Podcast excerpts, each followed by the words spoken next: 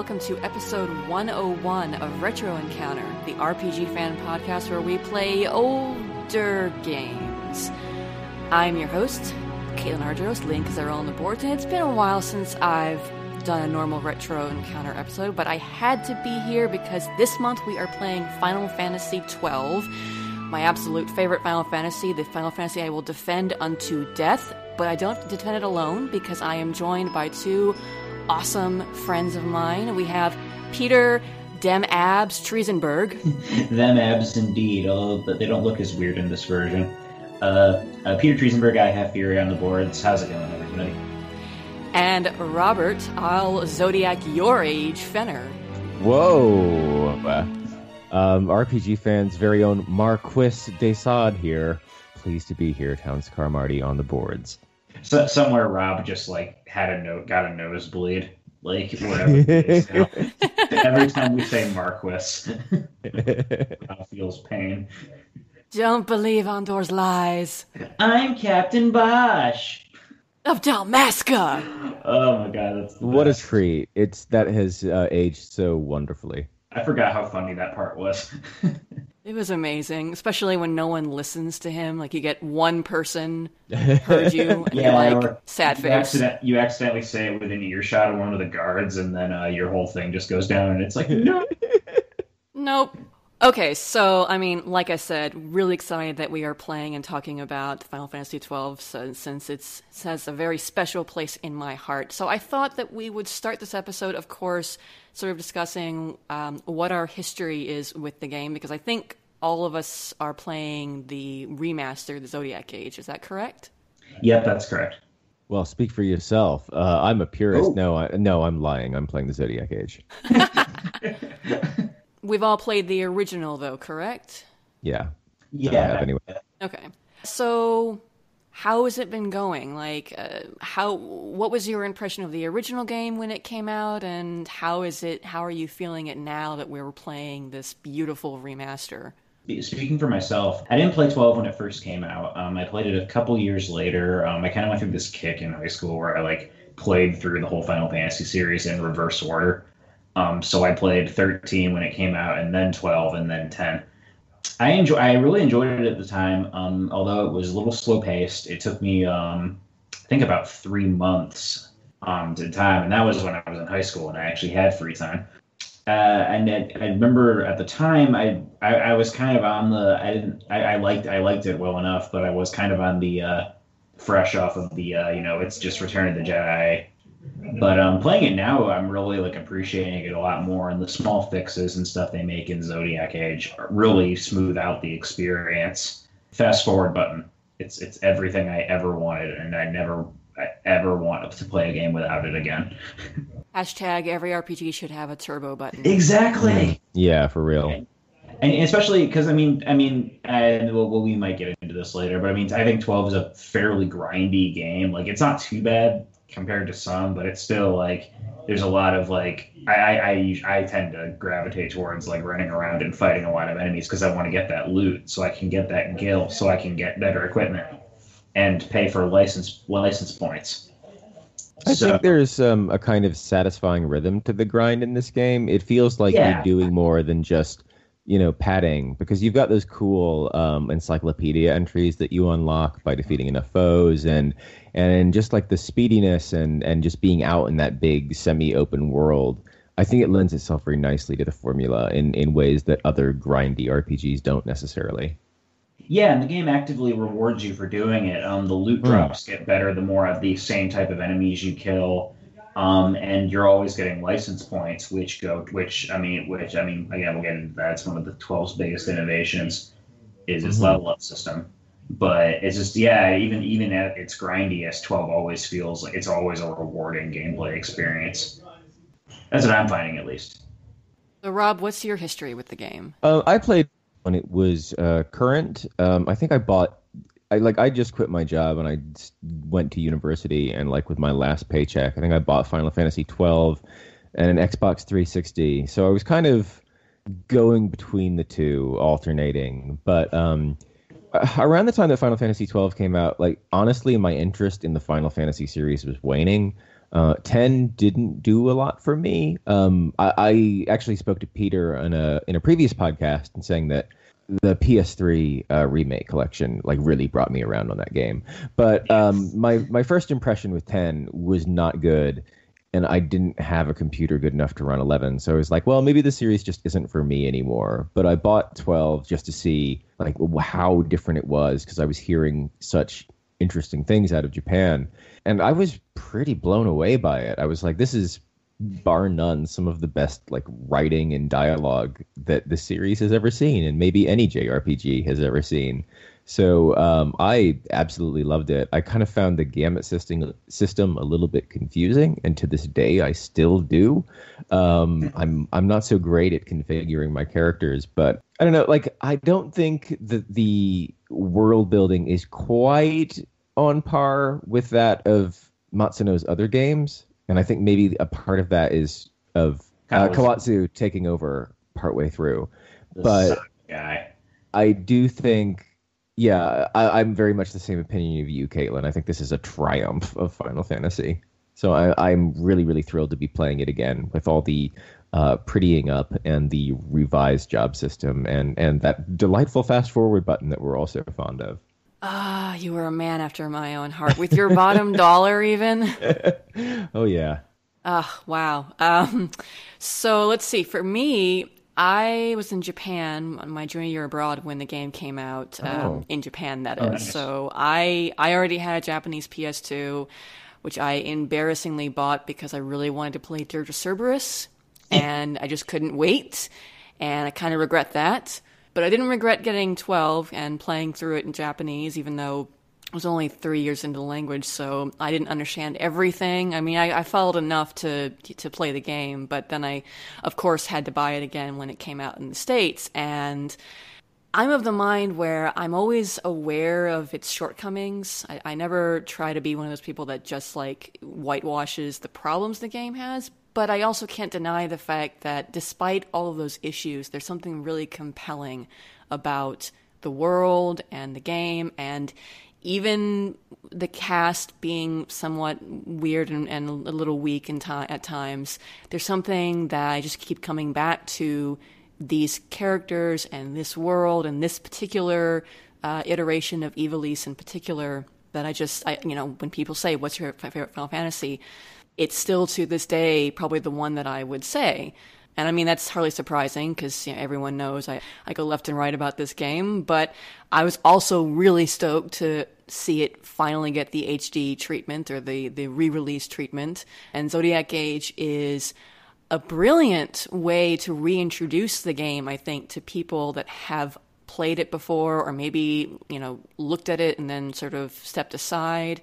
Uh, I've seen so many people who have said that they played the game when it first came out and they didn't like it, they couldn't stand it, and they're coming around on it now and they actually really enjoy it. And whether that's because of the changes that Zodiac Age made or if it's just about you know people as we get older and we get we have more experiences and we come back to things that we saw or played when we were younger and suddenly we have a different impression of them because you know ex- age and experience changes a lot of, of viewpoints over time mm. or both maybe it's it's because uh, i mean i don't want to diminish the fact that zodiac age is an amazing treatment for this game especially for really all of us in uh, in the states and in the West, um, if you didn't import the International Zodiac job system, this is your first experience with the job system having been implemented. Um, being having to select jobs for characters and being locked into those jobs and that kind of changes things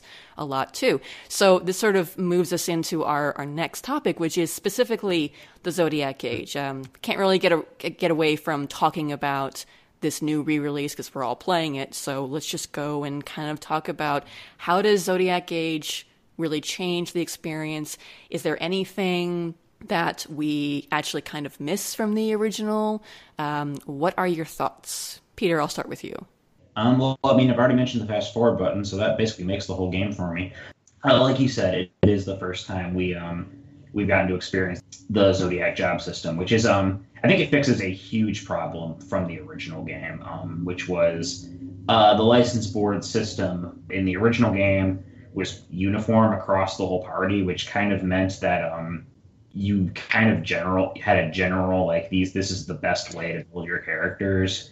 And I know some people enjoy that. I guess it does sort of simplify things, but it kind of made everyone feel a little indistinguishable from themselves, other than their um, their quickenings and whatever. Uh, it's the some, Final Fantasy VI problem. Yeah, yeah, kind of like that. I mean, even and even six, at least you had some like unique elements to them, or you could like 12, 12 was probably the most uniform of any game in the series, in my in my opinion, at least. The Zodiac system uh, changes that by uh, it, by forcing you to, pick a job class. Essentially, so there's some classic Final Fantasy classes, um, and some that have been given um, a more evil spin, like your your time mages or your white mages. They're called the bat. They're called battle mages now, and that's awesome. But you're locked into that unique license board for them, and it kind of forces you to pick and choose. And then in the Zodiac Age, you can dual class, and it's awesome. Also, summons aren't useless anymore. Congratulations, Square. yeah, I've been having fun actually using the Espers this yeah, time right? Because they can like keep themselves alive. They all have a heal spell, so they can like. Oh, yeah, they didn't before, did they? No, they, they, you couldn't give manually control them at all in the original, I don't think, and they would just die like instantly. So you never used the espers, even though there are so many of them in this game.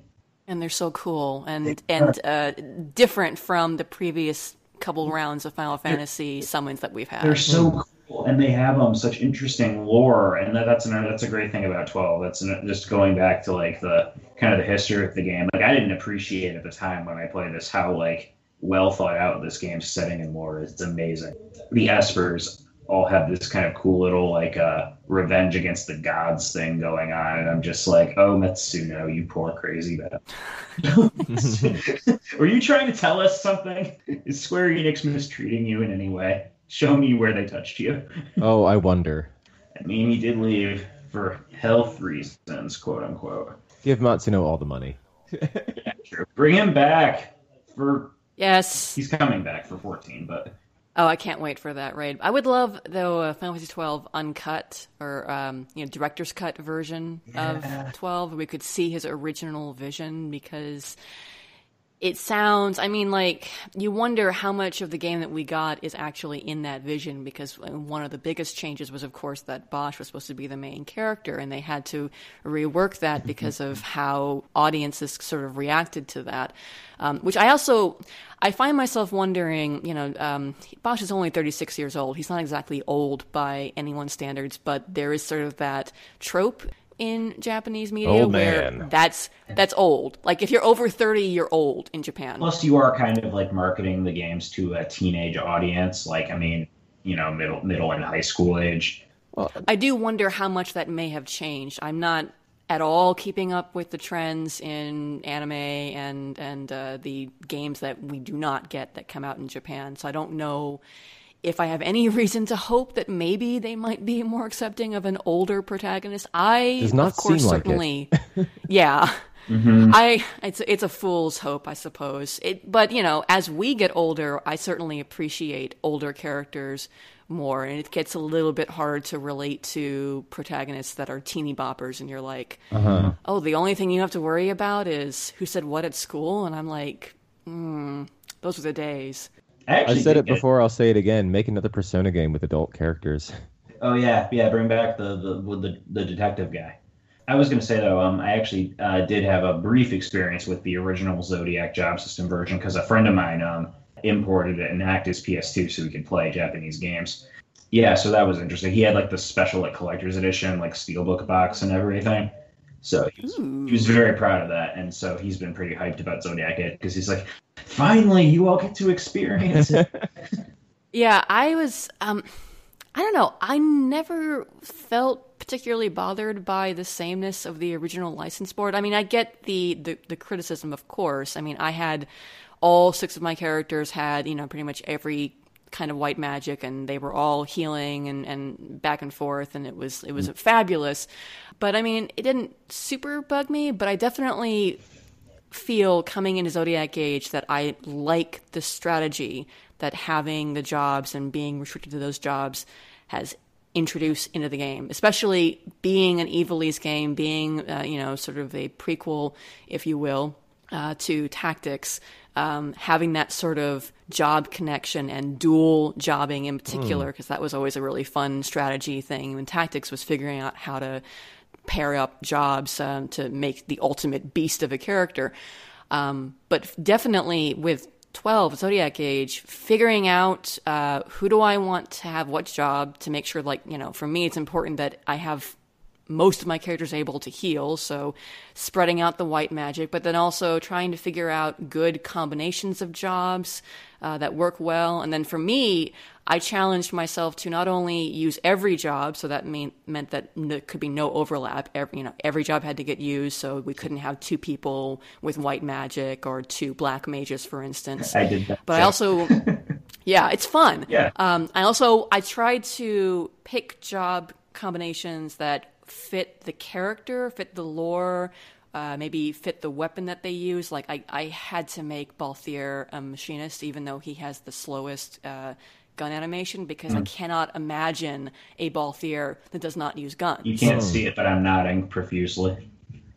So I mean that's that's a great I think addition to the game. Obviously it addresses the sameness issue from the original game, but it also brings in that sort of strategy. Know, it's, it's been great fun to see people theory crafting about the most optimal job combinations, but then also presenting their uh, opinions of what works best from a lore perspective for the characters.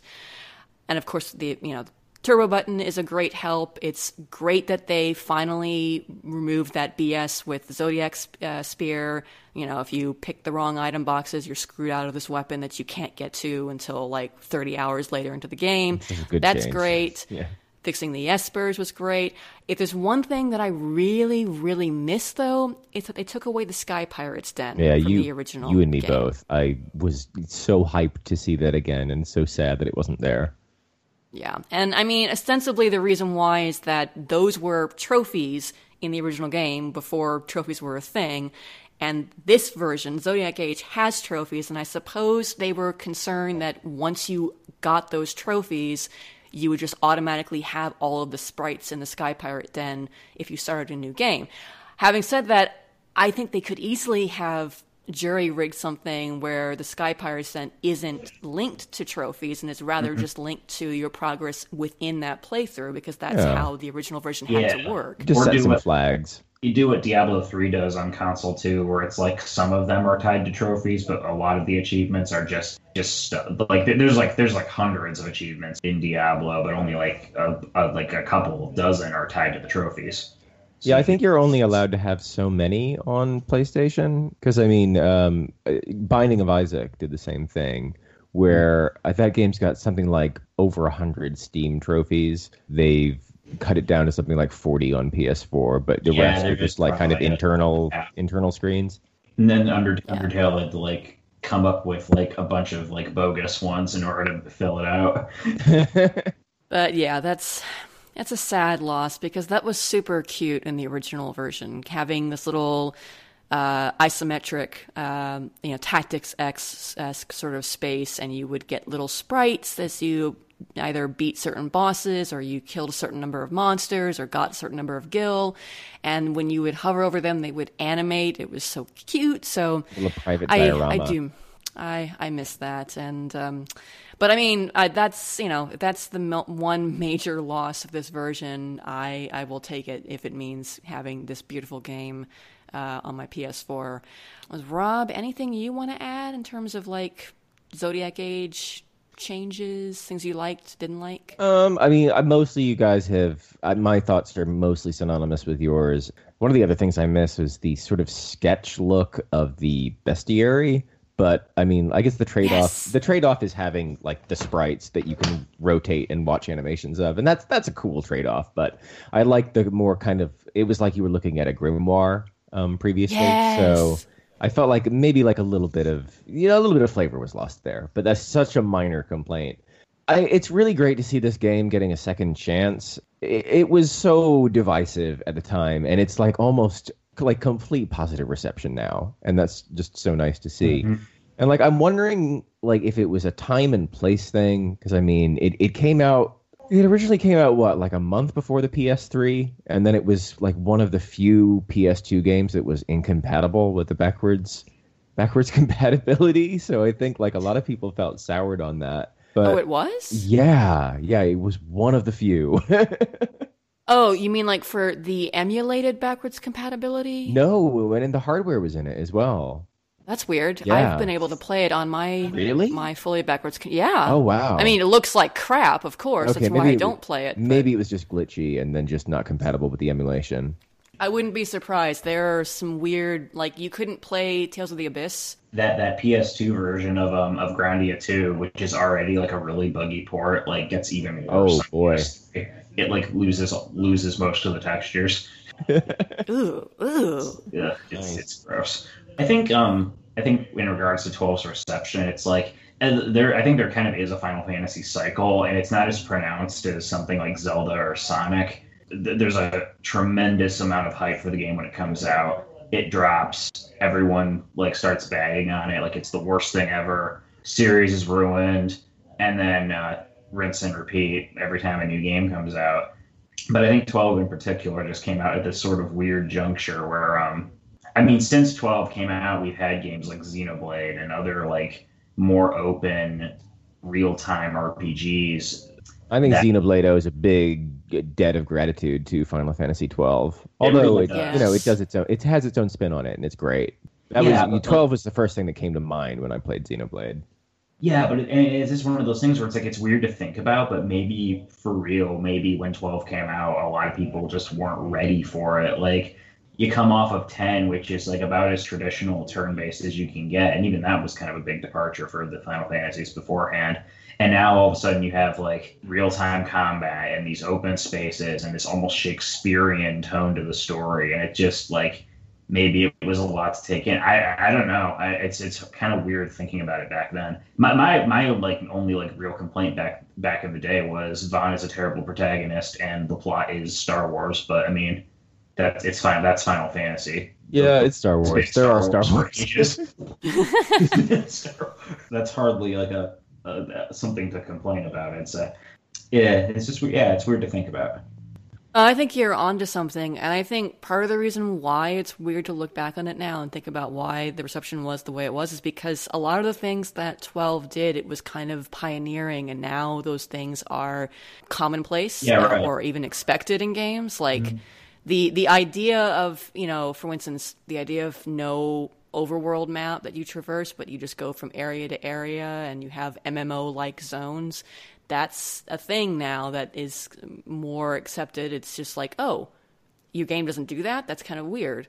The the real time combat. More and more games are uh, getting rid of the the transition uh, to a you know a separate battle screen and having the combat be on just the same screen. So that's that's a, a thing. I feel like the story itself, people weren't maybe ready for the more serious uh, tone of the story and for it to not have a sort of anime uh, romance subplot um, because that's a thing that Final Fantasy was doing in every ver- every previous uh, iteration, at least uh, on PlayStation anyway. And I've I've seen comments to that effect, like you know that wasn't what I wanted from Final Fantasy, and that's I feel part of the whole as you get older. You come back to these things, and you your your tastes change. We like you the know. I mean, I, Yeah, yeah, I I still like the games that I played when I was 12, but I wouldn't probably have liked this game when I was 12 because I was younger and I hadn't quite, you know, uh, uh, matured my tastes enough. Uh, and, and mature makes it sound like, oh, you had to be mature to enjoy this game. But I do feel the themes of the game were of a more, I don't want to say higher caliber, but they were definitely aiming for a bit more high fancy, serious uh, Game of Thrones type sort of drama, and that wasn't what people were expecting coming off of. Even say coming off of Final Fantasy X, a game that was much more character focused, much more focused on the love story between the characters, and, and that sort of typical anime, you know, go out and save the world kind of uh, story. And I think now that we've experienced things in other games, but also on TV and in movies that we're kind of a little bit more conditioned to to say, hey, this is kind of cool. It's So- it's funny you mentioned that because um you, you remember um X Play on G4. Yes. Mhm, yeah, uh, th- th- they gave 12 a perfect score, and one of their positive points was no love story. and uh, I look back on that review, and I'm just like, man, Adam Sessler had this figured out like a decade ago. Yep. I'm not. Oh I'm not gosh. adverse to a love story. It's just Final Fantasy love stories No. are usually just No, so I'm not either. ham-fisted and nonsensical. Oh yeah, me too. Yeah. but I mean, I mean, I love good romance. Uh, I It's funny. Final Fantasy's best romance is the most understated one in the in the series. It's like canon. It's Zidane and Dagger. No one ever talks about that one. It's all Squall and Rinoa, and it's like they're terrible. yeah, I didn't. That was one of my problems with eight was I just didn't feel it. But that's that is a conversation for maybe another day. I just We, uh, ignored all that stuff and Yes, I guess. concentrated on the nice architecture. Uh, well, so let's move along then. Um, because we are, of course, playing Zodiac Age and we have to make decisions about who's getting what job, I thought we might want to talk briefly about what did we end up picking for our cast of characters? What jobs did you end up picking and what roles do you have your, your different six? There's only six of them. It seems weird to say six, only six party members, but that's also becoming the norm. Um, what, what roles do, your, do the characters play for you in the game? Rob, you want to go first this time? Yeah, sure. I now that uh, now that it's got this dedicated job system, I thought, you know what? A lot of these games they try to they try to make the ladies into the healers, and I was not having that this time. Uh, and I've like multi-classed Vaan to be a white mage as well as a is it Shikari? Is that the thief class? Yeah, or or ninja or something like that. Something like that. Yeah. So I've um, I've got my guys except for Basch playing support, and um, I've got my ladies doing some heavy damage. Uh, Penelo gets a bad rap. Um, I think maybe rightfully so. She doesn't really seem like she's got much interaction with the um, with the main plot. So um, I've made a conscious effort to make her into like a powerhouse Bushi, and she's just like running around assassinating everything with a with a katana, and she's like my main my main tank at the moment. And Wow. like re- recontextualizing that character into being like an unstoppable force, giving me a lot of pleasure in this playthrough. Man, Vagamnon didn't know what hit him. Heck no. um, but yeah, that's about it, really. I, I've got everybody um, pretty evenly spread out. I'm trying to use all of the jobs. I haven't decided who I want to be, who I want to multi-class as a monk yet. I'm, I'm not even sure if I'll use that class. I'd quite like to. Uh, yeah, I've got everybody at least, you know, having one melee class and one um, spell class. But my beef is I just I just don't know what I'm doing with these gambits. I'm just constantly like switching characters and micromanaging when I really shouldn't have to be doing that, and it's just because I'm an idiot. I find uh, this is it for Gambit setup. I like to um, have char for all my magic users. I like to have charge as the primary ability. Um, so when they run out of MP, they just automatically like start. Um, they automatically try and get some more. Um, now, see, you, you see, you're smart. I would never Yeah, so- thought of that. I think my so my yeah I did that in the original version and I remembered to do that here. So my priority list is like so just as an example, you'll have ally hits KO raise is the highest priority, followed by ally hits less than fifty percent Cura, followed by ally hits less than thirty percent Curaga, and I then after, and then and then after that do um self MP less than 10% charge. That way they'll be healing and raising until they're at the absolute lowest amount of MP they can, and then they'll get more MP as soon as they can. Uh, that's and then um put attacking as a very low priority. Because, secretly, com- yeah, secretly coming on this show to steal your tactics. I'll send you. I'll send you screenshots of my gambit zones. Honestly, I think I, I, I'm not that. I don't think like I'm not like quite as good at like uh min maxing out everything. Like um, I, I, I made um what I made Basha a, a, t- a knight and a time mage, and I'm just like, how do I even make a setup that would make some of the time mage abilities work like useful? They're It's- tough Most of them aren't. Yeah, it's like I, I, I really only really the only reason I wanted to make him a time mage was I wanted Hastega, and I'm like, so Yeah. I'm basically just grinding points to get haste and Hastega, and it's like, well, okay, I guess he has gravity. That's kind of useful on sometimes. Ashe is a, a foe breaker and a white mage, so she can hit things with a hammer and heal people. She's a paladin. Mm-hmm. uh, Balthier is a machinist because uh, guns and a black mage. Oh yeah, me too for Balthier. Yeah, I think that's a good combination. I think because he because then yeah, just and set elemental weaknesses for all his spells. It makes up for the slow reload time. Fran is an archer and an Uhlan, the, the spear user. I'm using her the least because honestly, I don't really think most. I, I mean, I don't really. I, I just feel like everyone else does their job better. Mm-hmm. But at least I wanted to keep her as an archer because that's kind of her It's, thing. it's so in line with her character. I couldn't imagine giving her taking Oh, away yeah. her bow. You know. Yeah. Yeah. So like, even though I'm leveling her up as an Uhlan, I'm just like I'm unless I get the Zodiac spear, I'm never like giving you anything else. Just like Vaan is a Bushi and a Shikari, so he can do katanas and ninja swords. Penelo is a red battle mage and a monk. Um, Those seems like a good pair of classes for her. yeah, so she can ca- catch magic and um, cast magic, hit things with a mace, and punch things really hard if she decides to. I, I I also don't use Pin- her very much, but I've been trying. I've been trying to keep people more evenly leveled. Um, one one of my small criticisms of twelve, I, I never, I, I don't, I never enjoy games where like um, there's no like reserve XP for party Mhm. members, and I know that's, I mean, it's kind of nitpicky, but I, I, I so I, I, I tend to, uh, I tend whenever I'm grinding, I try to like switch out my my to, for my lower level characters and try and keep them at an even keel with everybody else. But I do wish that they had like a little bit of reserve XP. At very least, everyone gets some license points. So that's, yeah, that's better Yeah. than nothing. Mhm, yeah. So you can kind of at least give everyone the abilities they need.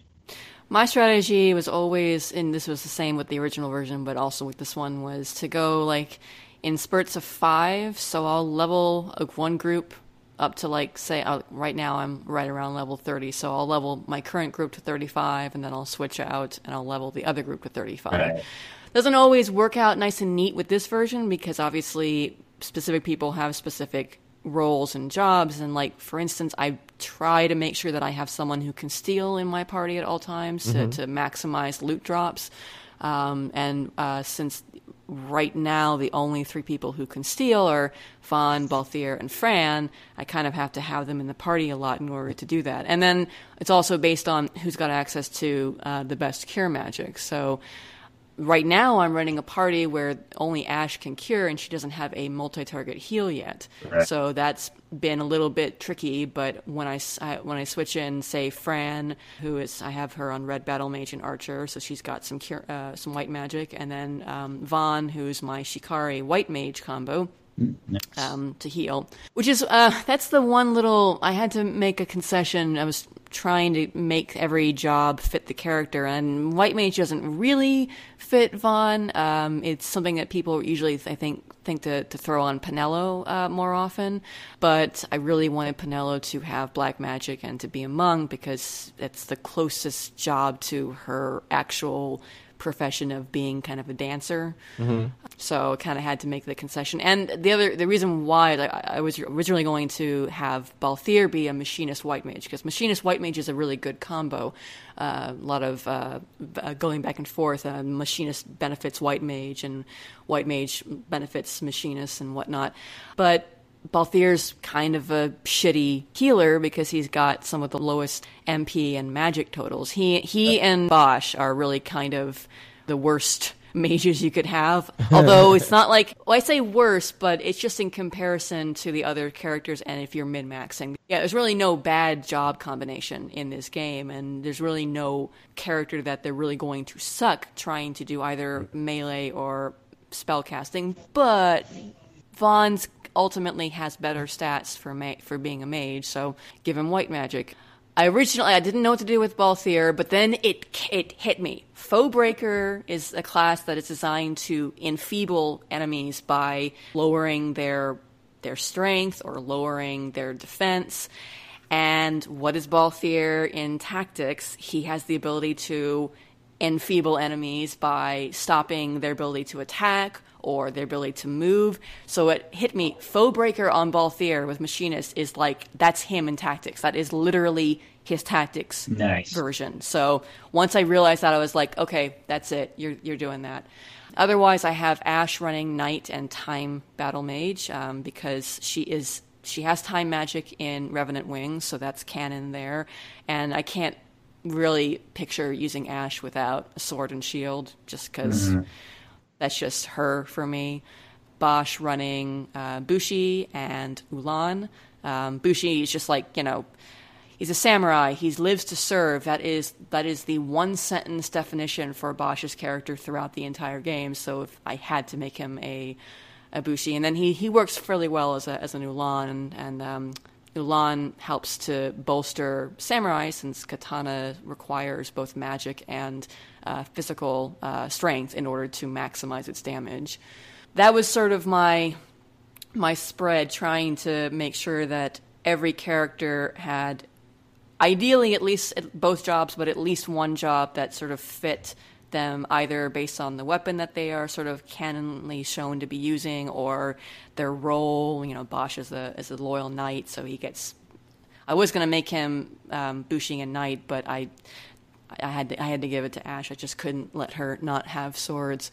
So so yeah, and um, that was that took me a while. I like I had an entire sheet of paper where I had written back and front various different job combinations, trying to figure out who I was going to put on what job. And then once I figured out the job, trying to figure out what espers I'm going to give people because another sort of nice thing with the license board in this game is that you have various different skills on each board that are locked behind either espers or quickenings. So you have to be strategic about which quickenings you unlock based on the job combinations, and then you also have to be strategic about who you give uh, the espers. I mean, in the original version, it made like no difference who you gave to an esper because they were always on the edge of the board, nothing behind them.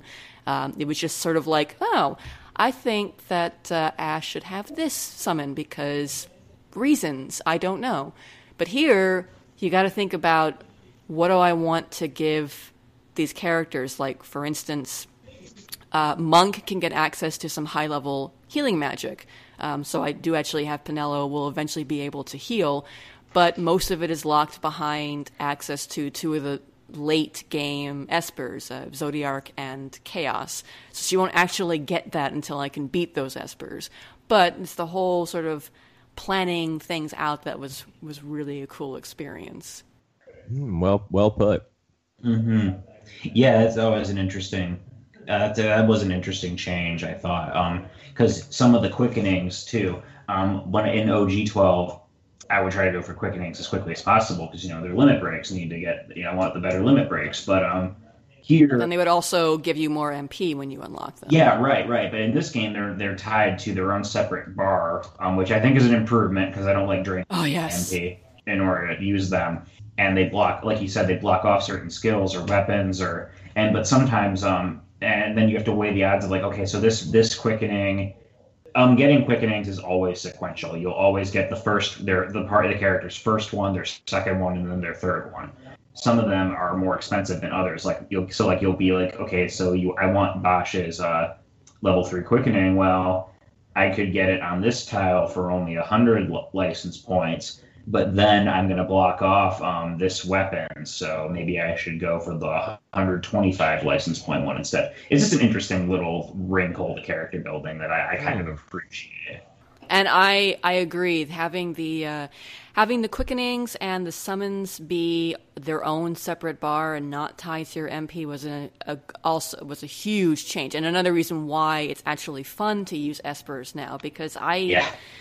I hardly ever used quickenings in the original version because I wasn't willing to sacrifice all of my MP to do maybe, you know, a decent amount of damage if RNG was on my side and I was able to do a long quickening chain. That has not changed in the game and I still find it a little frustrating when you run out of time, but at least yeah. you're not wasting any resources by doing it. You build up your your chain, uh, your your bar to use quickenings and summons by dealing damage and taking damage. So it's that's a much more natural kind of limit break progression than the original game did. And it definitely, I've been using quickenings a lot more uh, already in this playthrough than I ever did in any playthrough combined of the original version. So I give major props to whoever said, let's do that. I was just gonna say, um, I'm, I'm going for the con- I'm trying to get the concurrence trophy, and I do get really frustrated with um with the time limit and the randomness of quickenings because um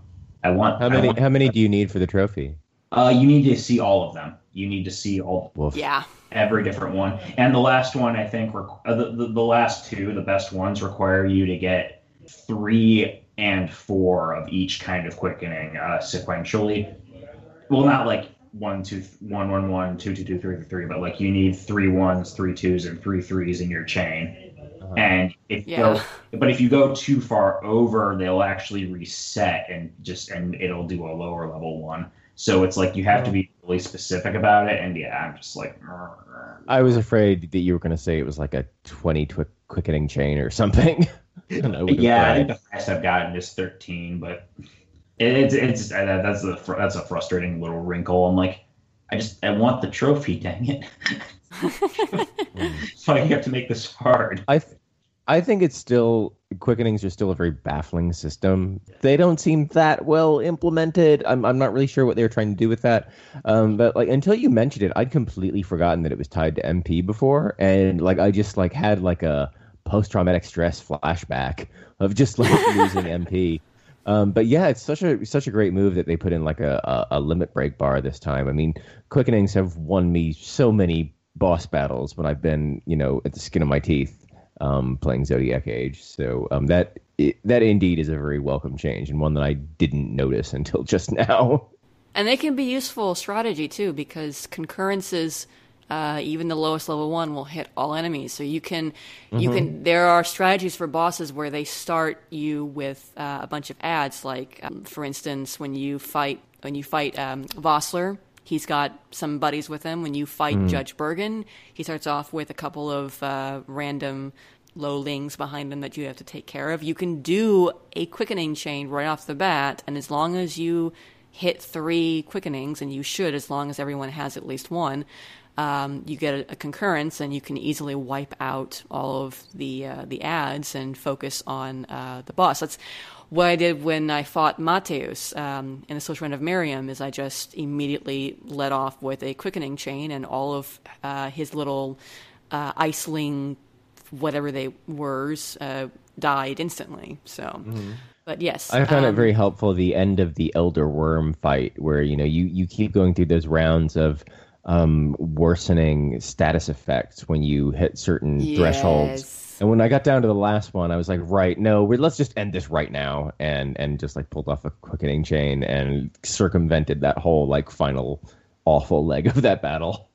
Yeah, it's nice, and it's especially nice when you can do a long one and they do a lot of damage. Sometimes, Yeah. you know, if RNG is not lucky, uh, you'll you'll pull it off, and it will take off uh, a sizable chunk, but it's not nothing you probably couldn't have shaved off in the same amount of time just by normal attacks. Yeah. I did have an insane luck with the Judge Bergan fight where I did a quickening chain, a really good one, and I one shotted him. I just I, him so and all of his satisfying. little friends. I don't know how I did that, but I did. Sick. But enough about gameplay mechanics. Let's talk more about the world and the characters. So, 12, of course, takes place in Ivalice, and this is not the first time that we've seen Ivalice, but it is, in some respects, one of the most uh, beautiful renditions of it, you know, of being in full 3D and getting to see uh, all these different sort of biomes throughout uh, the Ivalice, from the deserts to the jungles to the icy mountains to the swamps. But beyond even just 12, when I think about Final Fantasy and all the different worlds that it's shown us, I mean, Ivalice is, for the longest time, Ivalice was the only world where we had multiple games that were taking place in that same world, and we've we've sort of, you know, with 10-2 and with uh, with the, the 13 trilogy, we've we've had multiple games in the same world, but this is a really interesting thing that Final Fantasy does with Ivalice, bridging between PS1 game to a PS2 game to uh, what DS was the uh, GBA. the Tactics Advance or GBA. Yeah, GBA and Oh my DS gosh. sequel. Yeah, so lots of different games over different systems, but all sort of uh, tangentially connected, as it were, by being in this same place. So, what do we what do we think about Ivalice as a Final Fantasy world? Is it is it sort of sort of the best realized Final Fantasy world in terms of just you know having multiple games and multiple different takes on that world, or even just the Ivalice of Final Fantasy twelve? What do we think about how Ivalice is presented to us in twelve?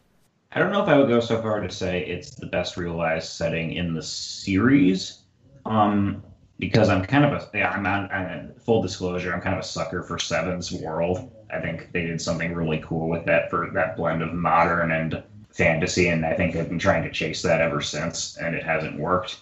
With 12, though, I love the more political slant of Matsuno's work, that kind of more serious uh, traditional fantasy element he's got going.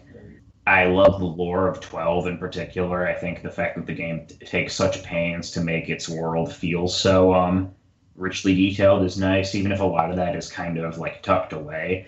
I didn't, I, I, I ignored hunting for the most part my first playthrough. I didn't go after any of the optional espers. I'm doing some of that now um, in my Zodiac Age playthrough, and I'm just floored by how much I missed. Um, I'm just like, oh my god, there's like a whole second game in here. um, and, and, as for Ivalice as a whole, I do enjoy the setting very much. Um, I do think there's a bit of a missing link in Ivalice. I really wish because um, I've seen like I've looked at like okay the like the unofficial like timeline of the series where it's like so somewhere between 12 and Tactics there was some kind of Holocaust level event that wiped out the Moogles and all these other races.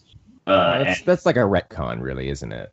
yeah, and that, that's that's the thing is like um, the Ivalice of Tactics is very different from the Ivalice of the Ivalice Alliance games. Um, and 12 is this weird kind of middle ground between the two where it's like and that, that and maybe that speaks to the game's development and Matsuno leaving. I'm not sure, but it feels like they were caught between we want to make 12 a serious, mature fantasy game with Yasumi Matsuno, and we're making the next number Final Fantasy. We have to make this as marketable as possible, and uh, which is how, what led to Vaan and a few other uh, weird concessions the game makes. And um, the result is a an interesting blend of the two styles that works for the most part really well, but it's uh, still kind of not quite. It doesn't quite gel for me.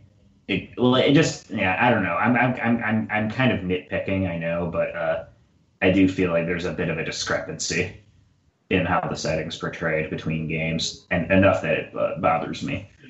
Well, part of that is simply we had Tactics Ivalice, and then we came in, you know, uh, 10 years later and had to make another game, and it was set before, and it was, it was, we knew it was going to be in the same Ivalice, but it couldn't be in the world of Tactics Ivalice. So, yeah. what what do you do? You have to sort of explain how you've got races like the Seeq and the Bangaa that are nowhere to be seen in um, at least in in original tactics. You've, so there's there's that. Although, what is I never played either of the Tactics Advance. One of them is not an actual, is not real Ivalice. One of them is like Neither. A... Well, that's the that's the thing. I think that's, that's both of them. About, yeah, that's what's weird about Ivalice as a setting to me. This is this is I, I thank you for reminding me of that. That that actually kind of hits the nail on the head for what bugs me about it. Um, because the Ivalice in the storybook that's in both Tactics games, Tactics Advanced games, is apparently Ivalice. Apparently, no, it actually is the setting of Ivalice. They're like transported to the fictitious question mark world of Ivalice, and I don't know. It just paints this. It paints the other games in the series. And, like it's it's really weird looking at Ivalice as a serious setting, as this is an established Final Fantasy universe with this rich lore and history, when two of the games are like self-proclaimed fan fiction. It's really it, it really undercut the setting to like turn it into the never-ending story in in Tactics Advance exactly. one anyway. I uh, Tactics Advance two really didn't have that much story if I remember correctly. No, it didn't, it didn't but, at all. I mean, I guess like in true Final Fantasy fashion, you know, the worlds in these games, they're constant. The Final Fantasy is constantly reinventing itself, and, and the Ivalice, Ivalice setting is no different. It is, you know, it's different takes on this world with shared characteristics across this series of four, maybe five games if you want to count um, Vagrant Story. But I understand that's kind of anomalous, and and that wasn't really intended to be an Ivalice game originally. Although Final Fantasy twelve has like the most well realized like geopolitics driven storyline out of all all of the mainline games. I really was hoping for something more a, a, little bit more along the lines of of tactics, uh, the original tactics, mm-hmm. or or Vagrant Story, or even uh, Tactics Ogre. You know, I mean, there's the bones of a really um, suspenseful, like political, you know, Game of Thrones esque thriller there. And although there there is quite a bit of that, and it is quite satisfying, there is also long portions where you're just chasing after magical rocks. you know. Those those those zodiac stones. Damn them! Take take a shot every time someone says nethicite. Yeah, I I, I, I can't vibe with the nethicite and the shards. Nethicite, deifacted nethicite, manufactured nethicite, nethicite, nethicite, dawn shard, midlight shard, dusk shard, bodhi blastia and phonons. Oh my god! Orbments. Oh, and that, and then Orbments. Yes, thank you. I was just gonna say. Thank you. gonna say Kiseki does it too. To be fair, it is kind of a JRPG thing, and um, I, oh yeah, people will be like, for a Matsuno game, you know, the twelve is just the story hinges around magic crystals, and I'm just like, Tactics does the same thing. Yeah, it does. Problem there too. Except, I mean, the the, the Lucavi are at least interesting. I do. I do think the the actual plot of Twelve is fairly interesting now that I think about it. With uh, Ashe basically having a magical weapon of mass destruction in her hand, mm. like for most of the game. But well, I, I, the, the acting goes a long way for me, and that really yes. um, makes yeah. me. If, it, it it it does it does a very good job on on making me very enthusiastic about what is largely a MacGuffin driven plot. Ah, uh, MacGuffins. Uh. It's, yeah, that's that's another thing. It's like that's we can't have RPGs without MacGuffins nowadays. So okay, yeah, let's let's let's talk about the cast. We we haven't in these in this playthrough anyway. We haven't played through the entire game, so we can't really. I mean, we can because we've all played it before, but I kind of want us to hold off on talking about the the revelations in the second half of the game um, for those who might be playing along with us, uh, maybe for the first time, um, or you know a second. Anyway but up through like the midpoint of the game which is where the the the infamous road trip from hell uh, to get to Archades happens um, right at the start of that that that huge trek. How are we feeling about the cast? And um, in particular i'm really interested to hear have your opinions about not just Vaan, of course, but like any of the main cast that we've met, even NPCs. Uh, have your opinions changed uh, at all about them since you first played the game? I don't know if they changed so much. To be honest, um, I I did like this cast very much the first time round. I still do. Um, I don't love Vaan because I didn't love Tidus, and he's like Aladdin Tidus, and that just doesn't do anything for me. um, however, I mean, you've got such strong characters. Actually, now that you mention it, um, I I really loved Balthier the first time around. And that's no different now. I still love Balthier, but I've kind of realized that um, he's kind of he's kind of meant to be a bit of a doofus that I didn't really pick up on before. You know, he's like he's he's got this swagger that he's not as, as smooth as he thinks he is. Mm-hmm. and I didn't realize that at the time. And now I I still appreciate him very much, but like noticing um, him like not getting it sometimes and like going out of his way to play it cool and like try to hide the fact that he's got a more nuanced set of morals that than he pretends to just be like the roguish thief. And, and, and seeing him kind of like grapple with this as like maybe a way of coping with a sort of insecurity i think is a very fun way to read his character. Yeah i'm actually finding i'm liking balthier a lot more than i did when i first played through the game. I mean i, I didn't I didn't dislike him in the original version. Um, I just didn't quite go for his suave swagger that he had going on and the, the whole I'm mm-hmm. the leading man BS that he would constantly, which is ironic if you think about it, even, you know, not in context of, the, of the, the game world, but just like he's he is not the lead. No, you're not. You're like Yeah. the third leading man because Ashe and Basch are really more integral to the plot than you are. But you you you are a man and you are there. yes, I do think that's Um, one twer- quirk of his I really enjoy, though. I think it's a funny gag.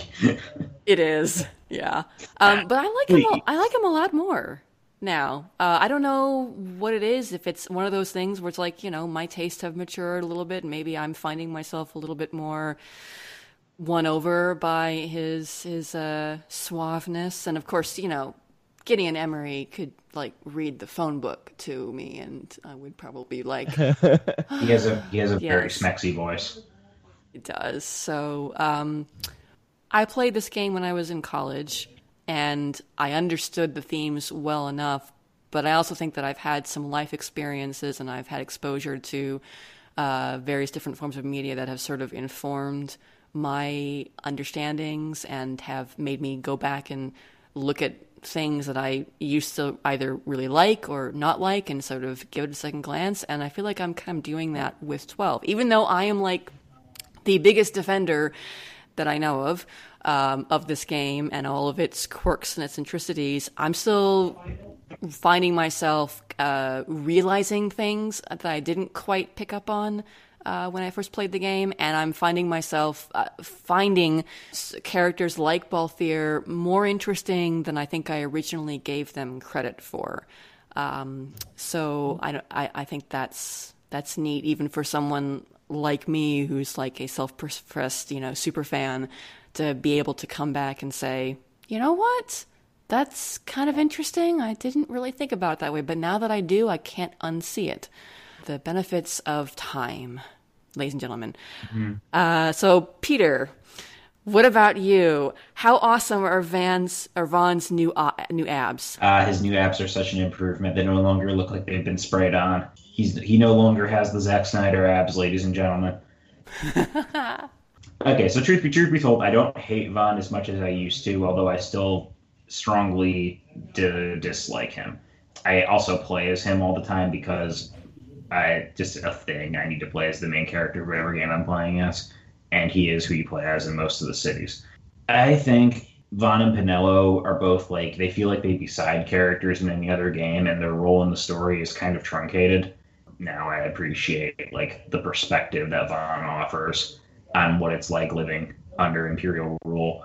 At the same time, I just don't. The, the fact that Vaan even straight up admits half the time, it's like I'm just along for the ride. It's like, yeah, why are you still here? Actually, it's like your your brother avenge the, the avenged brother plot is I know is kind of his thing, but it's also kind of flimsy. And it- it's just and just compared to how rich the other characters are, like playing it now, I love how fully realized characters like Balthier and Basch are, and their motives are realistic. Their their personas are are varied and complex. They have interesting interactions. Ashe is like my girl; she's the best. Uh, I, I don't lo- I don't I don't have any great affection for Fran um for for for uh, female Chewbacca, but I mean she's there. She's a bunny lady. That's cool, I guess. I like her stoic, quite self-serious. Um, she's a lady of few words. Yeah, she's like she, she's It like works and- for me. And her, yeah, the Viera are kind of like e- evil. He says elves or whatever, and I, I like her little subplot. Um, uh, that I think I like I, that that chunk of the story. I think is actually really interesting. But uh, I like her So voice acting a lot. yeah, her voice acting is great. They Yes. really good job with that. Localization, a a plus is all around.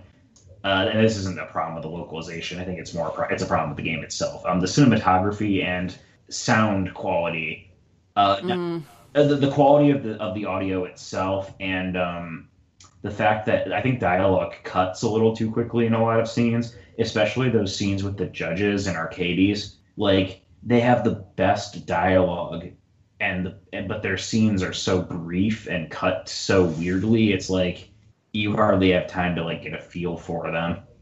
Like They're there's that. very tightly paced. Yeah, maybe a little bit Yeah. too tight. yeah, like, but um, noticed too many problems with the blocking. But um, yeah, you definitely don't have to spend enough time with them. Yeah, well, well, like um, I, I the particular like the scene with um, Gabranth and uh, Race. Um, Oh, Drace. Yeah, right at right before the Bergan fight. Uh, that scene in particular, I'm just saying they seem like they jumped from three different. The scene happens so quickly, and a lot happens in that scene. Like you know, the the, the death of Emperor Gramis and uh, Drace is suddenly like being executed on the spot, and Gabranth has to do it to prove his loyalty to Vayne and all this interesting political stuff. But it's just like the scene's like what a minute and a half, two minutes. I don't know. I feel like that should have more room to sink in, and we've only known Drace for one other scene. Mm. But yeah, Yeah. she she really stole that scene, and it really left me wanting more from her. She did, yeah. She's she yeah. Yeah. The judges are fantastic. I, I, I would like to spend more time with them. That yeah, that's really my only like real problem. I think the secondary characters in twelve are super interesting, but don't get enough screen time. Yeah, I, I think that's probably chalked up to the treble development cycle. Yeah, they they probably had a lot of concepts on the floor that were like, okay, now what do we do with these? I'd love to see the lore bible for that game. Oh yes, Mm, me too. give give me a day, Square Enix. That's all I need. the the audio quality is just a huge bugbear for me. It's I mean it's the one one of the things that I really had a hard time dealing with in the original uh, game because I mean I played the Japanese version does not have that issue. At least not that I recall. I do not recall the quality of the the audio to be as bad as it was in the original version. And they've they've um, they've done a little to clear it up and have it sound a little bit better, but it's it's ultimately uh, it's a band-aid on a much bigger wound that would have required really uh, it would have required them probably re-recording in order to fix and they can't do that so they did Oh, the best yeah. they could but it's and it's most pronounced with the ladies, especially in the original version. Anything that Ashe or Penelo said sounded like ten times worse than anything the guy said, and it's because of the the higher pitch of the voices sort of exacerbates the problems with the uh, the quality of the, of the recording. And I mean that's just it's an unfortunate thing. Um, I'm not even sure if we ever got a an actual like plan- explanation for why that was. I mean, I think the thing that comes to mind is that there was more dialogue, more voice acting in the uh, Western version of the game than in the original because all of those little scenes, um, like, say, for instance, where they have just arrived at the Sand Sea and Basch is telling them how they'll get to Raithwall's tomb, that isn't voiced in the original Japanese version. It's just a Uh-huh. uh, cut. It's just a um, text that you progress through in the game. And there's a bunch of scenes like that where they're voiced in our version and they weren't voiced in the original. And one thing comes things that come to mind is that maybe they had to compress the audio more in order to get all that to fit on the disc, which is unfortunate. I still like that those scenes are voiced, but it's unfortunate. And you know, of course, that space shouldn't really have been an issue with the PS4 version, but again, it probably would have necessitated re-recording in order to really fix it. So.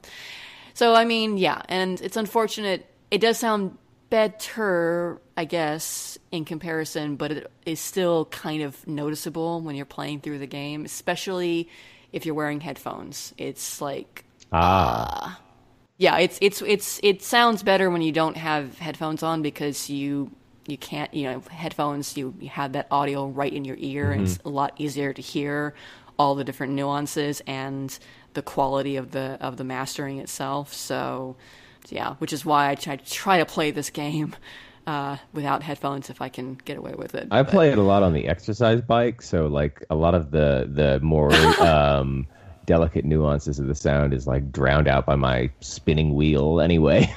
Um, so I didn't notice that the audio quality was quite that bad. And that's something that I would usually notice. But yeah, I admit that I haven't tried headphones with this game yet. Yeah, I mean, it's just it is what it is. So you just have to. It's one of its many eccentricities, I guess you could say, is is the uh-huh. audio quality. I, I definitely I, I get and I, I agree with Peter about the the speed at which some of the cutscenes progress. I mean that mm-hmm. that cutscene in particular is a pretty big offender just because of how many different things are happening, and then they just it's almost like one person says something and then immediately the next person says and they may even be talking over each other a little bit Yeah. and I mean, on the one hand, I mean, um, I, I would have to go back and rewatch these scenes in Japanese to to compare. Um, I'm thinking it's still pretty fast, even in Japanese, um, just because of the way, like you said, the scenes are blocked. But, I wonder if you know the fanciful language that they injected with the localization probably didn't hurt or probably didn't help rather. I mean i don't hmm. think that they did it so badly that it that that contributes and that makes it the problem. But i could see how having to get these phrases into that sort of more old english high fantasy kind of talk you know the, the various different changes they make to uh, to grammar or to, to to set phrases in order to make it sound high fantasy it may have uh, in- you know affected the the wordiness rather that that's going on there. So again, I mean, downside, but for that amazing localization, which still to this day, just in terms of like the the quality of the the script itself, I think is still kind of the one of, if not one, is still one of the best, you know, uh, high bar gold standards in terms of localiz- localizing a script and, and having it localized in a way that enhances the uh, the world building and the lore of the game, and how and it helps to sort of make it feel more like a, a setting, uh, and not just you know not just language that we're using to tell a story. This was um this was an Alexander Smith localization, wasn't it? Yes, it was. He's so incredible. I love him so much. Yes. There have been interviews with him that you should definitely uh, check out if you're all at all interested in the process that went into the localization of this game. That are he's just it's really cool to see him talk about any of his projects, not even just twelve, um, but the the amount of thought that went into something that you wouldn't really even have I think um, most of us probably wouldn't have had even given a second thought. Like, what uh, what accents do we want these various different people to have? They they legit thought about, and that's that's why in the in the English version we've got the, uh, noticeable different dialects for people based on where they're from. So, like you know, there's there's the British. Um, I don't know my different British dialects. Uh, Rob, you might be able to to help with that. But there's the sort of the definite sort of British feel to the the Archadians. Uh, the Bhujerbans are more of a kind of an Indian feel to their Ah, to their, their I speech. um I was actually my my co-host of my podcast, um, Alva, actually informed me that the Bhujerbans do sound Indian, but that is in fact a Welsh accent. oh, really? Yeah, which I did, I, I did not know, so I was very very surprised to learn that. Interesting. Well, Very, well, very I learned something accent. there. But yeah, I mean, like that's cool to think that they they thought about this when they were casting, when they were recording, to have these different people have different dialects, and I mean, that's just a neat little thing to make the world feel more like a real place because that's. Mm-hmm. That's happens. I mean, you have different dialects in different areas. So, and we were talking about Fran and how they specifically wanted her to have kind of an Icelandic uh, sound to her voice. They, they, uh, Bjork gets mentioned by name um, in some of the interviews I've seen as sort of an inspiration for really? for her voice. Yeah. Yeah. So Wear it on their sleeves. so I mean, it's just it's cool, and I mean, like, there's nothing wrong with the the Japanese uh, voice acting. I quite like it, and there actually there are a handful of voices that I do kind of still prefer in the original Japanese. Um, I love Basch to death, but there's parts of me that actually I feel like um, Keith Ferguson was a little too gruff sometimes, uh, and that again that might be part of the audio quality rubbing in because I'm sure that exasperates that kind of sound more. But the Japanese voice acting is great. It's beautiful. It's still good, but it doesn't have that sort of element that they threw into it that sort of actually aids the lore and the the the uh, the, the mm-hmm. setting of the game by sim- something as simple as say let's have this person talk a different, little differently than that person. Mm-hmm, mm-hmm. I say this, and it's been a long time since I've played the Japanese version, so maybe my memory is, of course, a little bit, a little bit out of whack. This but that this is a um, recall. this is an observation that I've heard from from numerous other people about the Japanese version that like it, it really didn't do the dialect thing, and that is is an edge that that Alexander Smith's localization has over it, or so I've heard. Yes, so it's good. It's it's very good. There, you know, audio problems and wordy cutscenes aside, it's good. So I mean, this is. I think the subtitle for Final Fantasy XII is "It's good, but." You know, there's there's always little caveats with this game. Is that it does great things, but then there are other things in which you're kind of like, eh. And maybe that's Yeah. just kind of like that's Final Fantasy for you in general. Because Yeah. you could probably say the same about For sure. every other Final Fantasy. Yeah, pretty much. I'm uh, I, I'm I'm looking over just looking over some stuff from the game too, and I I forgot about Al-Cid for a second, and I'm just like, how are you? Why are you even in this game? Ezio. Oh God, he's terrible. The- His He's design, so flamboyant. He's his design is ter- His design is terrible. Like, why does he have sunglasses? What? Yes. Why? Why does he have? Sun- but like that's that's uh, it's so out of place. And then his voice like changes every line he speaks. But I do wish we got to see a little bit more of Rozarria because they're kind of just the other empire that exists, so we can have a war. Uh, alas, I, I It would have been cool if, like, since you go to Archades, it would have been cool that you would also go to Rozarria and see Rozarria. Yeah, like El- shows up and is like, "Hey, we gotta, we gotta d- d- discuss the, the terms of the, the, the, thing. Let's go. Come on, come on. Time's a wasting." Uh, yeah, overall, I, I agree with pretty much everything you guys have said. I think twelve is a, a wonderful game that has a few chinks in the armor, but like it's clear that a lot of love and attention to detail went to this game, and like given Final Fantasy's uh, penchant recently for uh, tumultuous development cycles, it's kind of a miracle it turned out as good as it did. Because Isn't it? yeah, we could have had another another thirteen or another fifteen where it's like, uh, yeah, this is a these are these are fun games and all. Shut up, they're both fun. Yeah, the 12 feels so cohesive in comparison to, you know, as you said, 13 or 15. Yeah, There's there is a consistent world there, whereas well, 13 is really kitchen sink between that trilogy, and then Yeah. and then 15 is just a few games stitched together. So 12 mm-hmm. feels very very whole in a way that I guess if mainline Final Fantasy hasn't since. I can't weigh in on 14. I haven't played any of that, but I, you know, I, I hear wonderful things from all of you. Oh, you should. I know. I've downloaded the trial and I made a Lalafell and then I got overwhelmed because the world I, world was so big and I was so small. I just had to turn off the PlayStation and cry myself to sleep. you you made a potato. Yeah.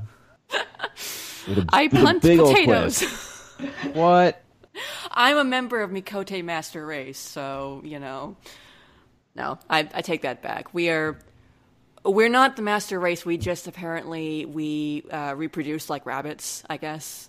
Mm-hmm. So I don't know. Yeah, there's there are probably way too many cat people in 14. Like, sorry, but cats are the best. You don't die, you multiply. Uh, I guess Babies, like kids? we're cats. We have nine lives, right? so, but that's a different game. Although, I think there's an interesting comparison to to make between 12 and 14, but that would probably be a different podcast. And we've we've talked uh, a lot already. I think about 12, and we still have more to, to talk. We have we'll have another episode coming up once we have beaten the game, and so we'll have some end game story character final thoughts we'll talk about side quests and got to get all those got to catch them espers all of them i need to have all of them and of course if we're brave enough maybe we'll even talk about killing um, the optional super bosses that the game has um, but that will be on our next episode so please look forward to that as square is so fond of saying um, so to close out the episode, I want to, of course, give a big thanks to Peter and Robert for joining me. Thank you for hosting. Um, so uh, some short little wrap up news. Uh, obviously, this is episode 101. So uh, Retro recently hit episode 100. Yay! I would I would like clap, but it might sound like it might.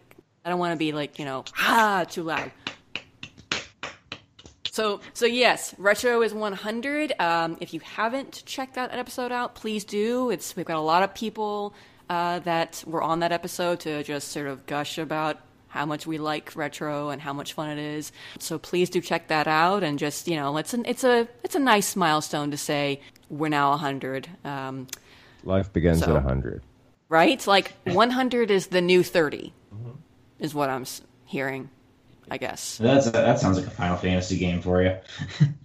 Oh yeah, that would be amazing if everyone's like over hundred years old. Yeah, you thought you thought Basch was too old? Think again. it's Matsuno's revenge. the first boss is just getting out of bed and getting to your front door, and then the next boss is trying to stay awake past like 8 p.m. at night. The, the victory theme plays if you don't break your hip. that would be fun. But Retro Encounters 100, awesome. We have finally decided on the October game. It's going to be Shin Megami Tensei Digital Devil Saga, so look forward to that in October. Roll up Embryon. Assemble. Yes.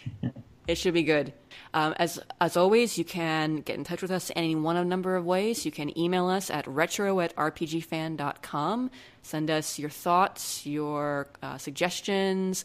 If you're playing Final Fantasy twelve along with us, feel free to you know talk about anything really. Um, talk about how awesome Vaan's new abs are, and uh, what you think maybe of, say, the new reorchestrated music, which we didn't talk about this episode, but I am going to make sure we talk about it next time.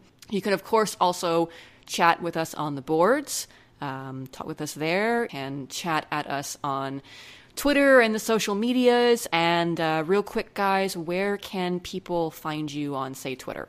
Uh, you can find me, uh, Peter Triesenberg, at I Have Fury on Twitter, same as my board name on the boards, and you can get exclusive access to my inane thoughts on the latest Game of Thrones episode or something. I don't know. Rob, what about you? You can find me maxing and relaxing on twitter.com at misanthrobob, as always.